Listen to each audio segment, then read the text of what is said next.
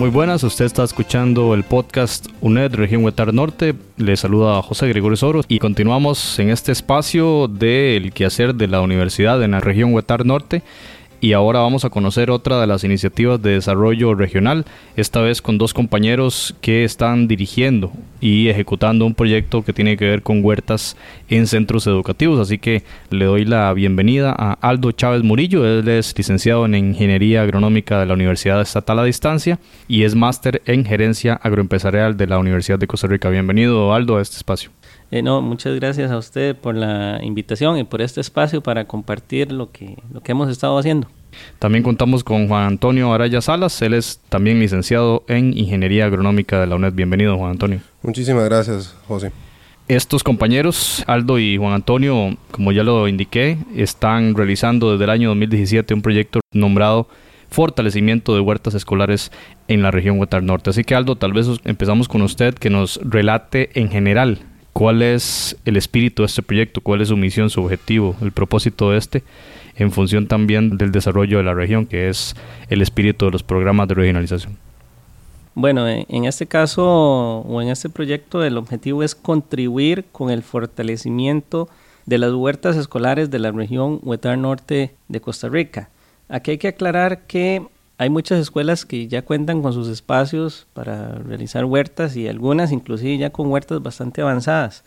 Pero el espíritu detrás de este objetivo es capacitar a los docentes, a miembros de las juntas de educación, padres de familia e inclusive estudiantes de las escuelas que quieran eh, participar en el desarrollo de, de esas huertas con el objetivo de que éstas sean utilizadas didácticamente para enseñar algo este, a nivel local, esto se llama como recreos pedagógicos, en donde el niño previamente en el aula recibe información, qué sé yo, hablemos de matemáticas, de cómo es una circunferencia, cómo se saca el pi, y luego van a la huerta donde tienen su espacio, una circunferencia y lo hacen ahí ya práctico.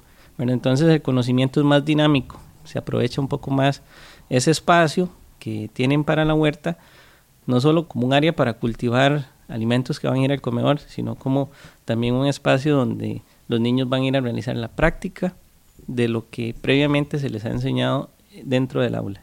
Gracias, Aldo. Y bueno, Antonio, tal vez si nos da un poquito más de detalle cómo es ese intercambio de conocimientos ya propiamente en, el campo, ¿verdad? Se trata de sesiones de capacitación, se trata de sesiones de siembra de los productos, cómo podemos, digamos, ilustrar el corazón de esta iniciativa de desarrollo regional? Ok, este, la capacitación está enfocada en dos líneas, una teórica y otra práctica, eh, sesiones de cuatro horas. Buscamos que las sesiones sean más prácticas, eh, donde en este caso los docentes ponen en práctica, valga la redundancia, los conocimientos que adquieren en la sesión teórica. Entonces, desde cómo hacer un semillero hasta la implementación de eh, estructuras de cultivo. Entonces el docente tiene que realizar esas actividades. Eh, además de eso, tiene que conocer cada una de las familias hortícolas que podemos este, involucrar en la, en la huerta y los aspectos que mencionaba Aldo, digamos, cómo vincular la parte de la huerta con el plan académico. Entonces, cómo hacer integrar las actividades que tiene que desarrollar en una clase ordinaria en la huerta. Entonces, por ejemplo, ya Aldo dio algunos ejemplos, pero por ejemplo, en niños de primero o de kinder, este, el chico tiene que aprender a contar. Entonces, la maestra o el maestro le va a decir al chico, bueno, cuénteme cuántas hojas de lechuga te hay en una planta. Y así en diferentes actividades. estamos hablando de una responsabilidad compartida, no solo de ustedes como instructores, facilitadores del proceso, sino también una responsabilidad de los docentes, del cuerpo docente, digamos, de los centros educativos, para establecer ese vínculo del proyecto junto a los programas propiamente educativos de ellos. Sí, correcto, así es. Tal vez, Aldo, mencionanos un poco el área geográfica, bueno, y también los tiempos, desde cuándo está este proyecto vigente, dónde han trabajado y un poquito caracterizar la región geográfica donde han implementado esta iniciativa sobre huertas escolares. Bueno, básicamente se ha desarrollado en la región Etar Norte. Esta es una región bastante grande. Y bueno, desde el inicio, que fue en el año 2017, empezamos con una parte del cantón de San Carlos y luego nos fuimos corriendo hacia los Chiles. atendiendo los distintos circuitos del Ministerio de Educación que hay en esa zona. Posteriormente nos fuimos hacia la Dirección Regional de Upala, que involucra también el cantón de Guatuso. Y entonces empezamos en Guatuso, ya terminamos esa zona y estamos con la parte de Upala. Upala es todavía más grande en cuanto a cantidad de circuitos y entonces ahí vamos a estar hasta lo que resta de este año. Es una zona, como le dije, bastante, bastante grande y, muy dinámica también. Juan Antonio, y bueno, ya Aldo nos habló un poquito de, los cantones, pero tal vez las comunidades, caracterizarlas, estos centros educativos, estamos hablando que son los centros de población de las cabeceras de distrito o estamos también hablando de escuelas en zona eh, completamente rural. Bueno, el proyecto eh, lo que busca es darle apoyo a todas las escuelas rurales eh, y estamos enfocados en los circuitos educativos más, más rurales, por ejemplo en el cantón de San Carlos, que son los dos Cutris y Pocosol, donde se involucró a todos los docentes que correspondían a esos circuitos. Igual sucede con eh, el cantón de Upala, ¿verdad? Upala es un cantón bastante rural, donde da mucha actividad agropecuaria. Entonces ahí se ha involucrado todas esas escuelas que pertenecen a, pueblos muy pequeños y eh, la cantidad de actividades agropecuarias que se llevan ahí es bastante grande. Entonces buscar que ellos se involucren ahí, ¿verdad? Aldo, la dinámica de la parte docente, que es la que ustedes facilitan, ¿cómo se realiza? Porque estamos hablando de escuelas de muchas comunidades, entonces, ¿cómo concertan, digamos, esas citas con los docentes y si tienen que ir a todas estas escuelas o reúnen a ellos en alguna escuela por allí? ¿Cómo ha sido la dinámica y la logística que han preparado ustedes? Bueno, hay dos aspectos aquí a considerar. Uno es la capacitación y segundo, el seguimiento. Eh, para la capacitación eh, lo coordinamos con las supervisiones, de donde gestionamos los permisos para que los docentes puedan ausentarse de sus labores en sus respectivas escuelas y presentarse a la capacitación. De ahí ese permiso es bajado hacia los directores, quienes comparten eh, la información de que se va a abrir el curso en tal parte y hay permisos. Entonces ahí es donde los docentes van y, y se ponen de acuerdo con el, director en este caso, y nos comunican quiénes son y nosotros los, los incluimos dentro del curso y ya con una programación previa, ya los este, llamamos a una escuela donde vamos a dar el curso y ahí los, los presentamos para dar el curso. Con el seguimiento, lo que hacemos es que a todos los docentes se les pide información de dirección, eh, números de teléfono, etcétera, y nos ponemos ya de acuerdo directamente con ellos para realizarles la visita porque ellos tienen horarios bastante mm, complicados, por decirlo de alguna forma. Algunos docentes trabajan solo en las mañanas, otros en las tardes, algunos inclusive dan clases en las noches y entonces nos comunicamos con ellos directamente para así este, definir un día y una hora donde nos puedan atender y nos ponemos de acuerdo con ellos para visitarlos. ¿De cuántos docentes podríamos estar hablando que han sido parte, digamos, de los procesos de capacitación de esta iniciativa, Aldo? Bueno, eh, hasta el momento tenemos contabilizados, bueno, sin incluir en este momento los, los grupos con los que estamos trabajando actualmente, 204 docentes. ¿De cuántas escuelas podemos hablar para esta iniciativa? 132 escuelas. Juan Antonio, bueno, esos datos son bastante contundentes, ¿verdad? ¿Cómo podemos analizar, digamos, el impacto de un proyecto de estos en función de esas cantidades, ¿verdad? Estamos hablando de una zona, la región del Norte abarca el 19% más o menos del territorio nacional. Y ustedes están abarcando, ya, ya usted le mencionó, dos distritos de, del más bajo índice de desarrollo humano, como lo son Cutris Pocosol, además de los cantones fronterizos que ya mencionaron. Entonces, el espíritu del proyecto era este impacto hacia esas comunidades, ¿verdad? Y qué es lo que se busca con ello, ¿verdad? ¿Cuál es el cambio o la transformación que ustedes querían encontrar en, este cuerpo docente tan amplio que están capacitando? bueno, primero, inicialmente, bueno, beneficiar más o menos alrededor de 6.768 estudiantes. Ese es el primer objetivo, un beneficio a los estudiantes. Y ese beneficio se traduce en bueno, la parte pedagógica, un nuevo sistema de aprendizaje donde el chico pueda aprender los contenidos de una forma diferente. Y dos, que el chico, eh, los chicos vuelvan a tener este, la mentalidad de la importancia de la agricultura, de lo que se come, cómo producirlo, que sepan de dónde viene. Y a través de los docentes, quienes se capacitaron, ellos le transfieren ese conocimiento y motivarlos a que los chicos que están en estas escuelas a participar en el proceso de elaboración de huertas y que ellos entiendan el valor de lo que es producir lo que se come. Aldo, hablando de tema de los asesores, ¿verdad? Del, del, MEP en los diferentes circuitos y obviamente eso tiene un trabajo de logística importantísimo y de articulación interinstitucional. Entonces tal vez ahondar un poquito en este tema, ¿verdad? Porque la Universidad Estatal a Distancia es como un actor más en el desarrollo regional y tiene que dialogar, digamos, y trabajar en conjunto con otras organizaciones e instituciones. Tal vez si nos relata un poquito cómo fue esa coordinación con el Ministerio de Educación, porque entendemos que también el Ministerio tiene un programa de huertas escolares. Entonces, ¿cómo hacer empatar todas estas instancias, sectores, Aldo, para poder desembocar en una iniciativa como esta? Este, sí, claro, compañero. Nosotros, cuando surgió esta idea, nos dimos a la tarea de, ir y buscarlos. Ellos ya tienen un programa de, huertas escolares dentro del programa de equidad, es como se llama más bien.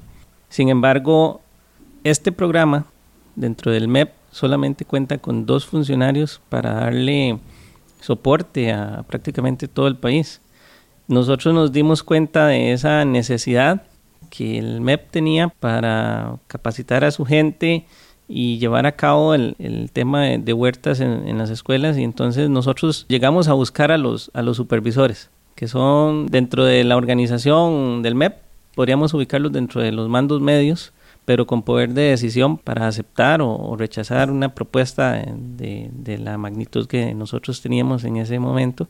Y bueno, gracias a Dios nos dijeron que sí, en un inicio, más bien se mostraron muy muy anuentes a colaborar en, en todo y entonces eso facilitó mucho este, los procesos. En el caso de, de Bocarenal, que fue el primer circuito donde llegamos, eh, estaban deseando que alguien llegara con una propuesta así y entonces eso facilitó mucho las cosas y una vez que empezamos empezó a dar como un efecto dominó donde ya en otros circuitos lo querían y este posteriormente el siguiente año con Upala ahí lo manejamos un poco diferente porque hubo que ir a, exponer lo que se había hecho y eso les gustó también y nos, nos abrieron las puertas para seguir con este trabajo. Se supone que bueno, la articulación genera, digamos, que aumenta la potencialidad, ¿verdad? Uniendo más partes al proceso, más actores, por supuesto que se hace más fuerte los, los aprovechamientos del mismo. Eh, Juan Antonio, quería preguntar sobre mm, esos otros actores más allá del estudiante y del docente, ¿verdad? Padres de familia, mencionaron ustedes que también estaban incorporados. Entonces, ¿cómo ha sido esta vinculación, verdad? Porque si bien el tema de la agricultura en horas lectivas, bueno, uno pensaría, ¿verdad? Que ustedes están, digamos, entrando en el horario de clase donde es un eh, espacio, digamos, exclusivo del docente y del estudiante, pero acá incorporan la participación de otros actores comunitarios. Entonces, tal vez un poquito detallar eso, cómo ha sido esa relación, incorporar ahí también a esa ecuación el tema de los padres. ¿Cómo se ha dado este tema? Que este, como bien sabido, el docente está por un espacio de tiempo en la escuela, pero la huerta necesita de cuidados todo el tiempo. Entonces, eh, los docentes con ese poder de convocatoria hacen un llamado a los padres que se motiven a la participación de las capacitaciones para poder entender el funcionamiento de la huerta. Y el, llamamiento a esto ha sido muy positivo, han participado padres y madres de familia en los cuales se comprometen a hacer trabajos dentro de la huerta y más allá, porque se llevan ese conocimiento y lo aplican en sus hogares. Tenemos casos donde padres o una madre en específico le interesó lo que fue la elaboración de, de un biofertilizante a base de cáscaras de, de, huevo y se dedicó a recoger este, cáscaras de huevo alrededor de su comunidad para realizar ella el biofertilizante. Además de eso, por ejemplo, se nos cuenta de un caso de un estudiante que gracias al docente que empezó a implementar el proyecto de huerta en la escuela, el niño se motivó tanto que empezó a sembrar pepino en su casa y cuando tenía cosecha empezó a venderlo. Entonces, ha despertado en algunas personas le ha despertado la necesidad de hacer cosas más allá de simplemente sembrar. Bueno, son noticias y ejemplos muy positivos. Y siguiendo en esa línea, tal vez Aldo nos pueda relatar un poquito el tema del seguimiento que ustedes brindan. Digamos, ya hablamos un poco del tema docente, el tema de la parte pedagógica, pero también un poco del tema de, de lo que ustedes tienen que luego que regresar a la, a la, comunidad y ver el tema de la huerta, cómo está la huerta y qué procesos han habido. Tal vez, cómo ha sido ese seguimiento que se ha brindado, Aldo. Bueno, el docente como tal en su formación ha estudiado educación, ¿verdad? No agronomía ni, ni ninguna de estas otras carreras relacionadas con el sector agro, ¿verdad? Entonces, tienen en un inicio muchas debilidades. Eh, cuando nosotros llegamos se nota que no dominan el tema y el curso que nosotros le damos es muy intensivo. Se ven muchos temas en prácticamente dos elecciones o tres meses. Entonces nosotros le damos un acompañamiento para que así en sus propias escuelas, ya desarrollando sus propios proyectos, nosotros colaborarles con conocimientos que tal vez a ellos no les quedó muy penetrado, por decirlo de alguna forma, y entonces nosotros les colaboramos con eso. Además de que también nosotros eh, manejamos información que a ellos les sirve de mucho. Por ponerle un ejemplo, eh, tal vez una escuela quiere construir un invernadero y nosotros les podemos dar información o contactos de quienes venden materiales para construir esos invernaderos. Sin embargo, ellos a la hora de, de iniciar con sus proyectos a veces tienen también algunas dudas de qué siembro, qué me sirve aquí, cómo lo hago. Y entonces ahí es donde nosotros entramos y les colaboramos para ayudarles un poco. Y posterior a eso, ya cuando ellos, por decirlo de alguna forma, inician su, proyecto, nosotros los visitamos cada cierto tiempo para ver cómo les está yendo. Y hemos tenido experiencias bastante este, buenas, como es el caso de, del Centro Infantil de los Chiles. ¿verdad? Hay otras escuelas por ahí, como la... Escuela Palmital, la Escuela Bocarenal también, la Escuela de Betania de Cutris, eh, centros educativos donde nosotros les ayudamos en un inicio como para que se echaran al agua y han ido caminando como agarrados de la mano con nosotros, pero ya diría yo que ya casi los podemos soltar. Aldo, ¿y qué ejemplos positivos podemos brindar de esas escuelas que mencionaste? ¿Algunos productos en particular o el, el, trabajo que hicieron? ¿Cuáles aprovechamientos podemos relatar para que el oyente se dé una idea, digamos, de los productos que surgieron a partir de, de este proceso? Bueno, hay, hay escuelas donde, por ponerle un ejemplo, en el Liceo Rural de Banderas, es una zona bastante alejada, bastante difícil de, llegar por el, condiciones de camino.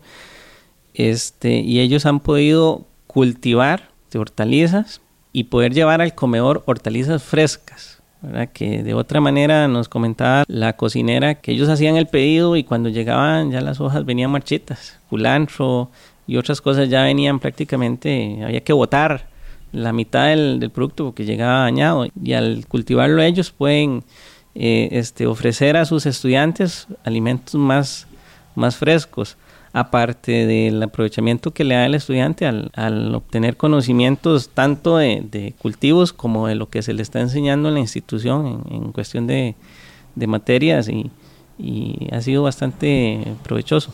Juan Antonio, en esa línea del aprovechamiento, ya Aldo mencionó también que hay una, demanda constante de otras escuelas que no han sido parte del proyecto y que constantemente les contactan a ustedes para eso.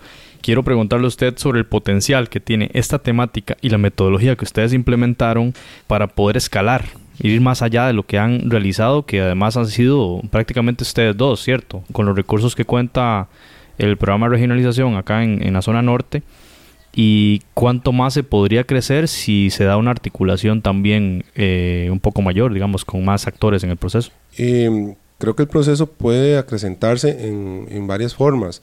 Una, hay una necesidad constante de, de, adquisición de conocimientos por parte del personal docente, porque como lo dijo Aldo, la capacitación es muy intensiva y hay temas que se quieren este, profundizar entonces, por ejemplo, en el caso de hidroponía, hay muchas escuelas donde los espacios para las áreas de cultivo son muy pequeños, pero eh, con hidroponía se pueden eh, utilizar sistemas de, cultivos verticales y también gente que pide, por ejemplo, capacitaciones sobre producción avícola, que también por sus espacios quieren implementar pequeñas granjas.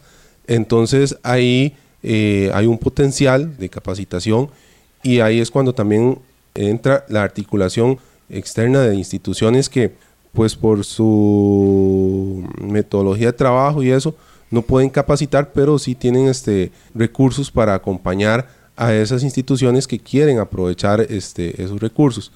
Pero esos recursos no se dan si no existe personal capacitado, ¿verdad? Porque eh, no es factible dar recursos donde no se sepa manejar. Entonces, el personal docente está deseoso de recibir capacitaciones más específicas en algunos temas. Afectos de reflexión final, tal vez Aldo nos pueda ayudar luego de toda esta conversación que hemos tenido sobre los aprovechamientos, la metodología que ustedes han implementado, el contacto con la gente, la articulación interinstitucional, la relación con padres de familia, estudiantes, docentes y demás.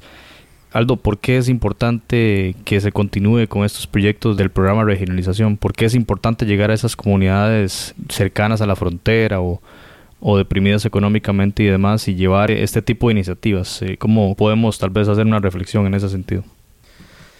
Eh, compañero, es un poco complicado definir la importancia porque vieras que es demasiado importante. Cuando uno llega a esas comunidades donde el solo hecho de, ir tarda uno a veces hasta tres horas en llegar y ver que hay niños en sus propias casas que están sembrando algunas hortalizas, eso hace que uno se ponga a pensar a veces en muchas cosas en las necesidades que hay en esas comunidades, no solo hablando de escuelas, sino ya propiamente en la comunidad, en la población de esa comunidad, qué tan difícil es para ellos conseguir alimentos, por mencionar algo. Y el hecho de, saber que hay un docente en esa comunidad que recibió un curso de huertas y que están sembrando en esas escuelas, y que se pueden acercar ahí y aprender a, eh, de ese docente y que los niños también pueden llevar ese conocimiento a, sus hogares. Eh, para mí es sumamente importante este, este programa, bueno, este proyecto. Y cada vez se nos acerca más gente a pedirnos la capacitación, el acompañamiento. Y eso a mí me hace pensar que hay una necesidad en la población que los la hace buscar este tipo de capacitaciones. Bien, Aldo Chávez Morillo y Juan Antonio Araya Salas, muchas gracias por su participación, por darnos a conocer este proyecto tan importante y de un impacto muy interesante, impacto profundo, un aprovechamiento ya con evidencias más que comprobables en la región Huetar Norte.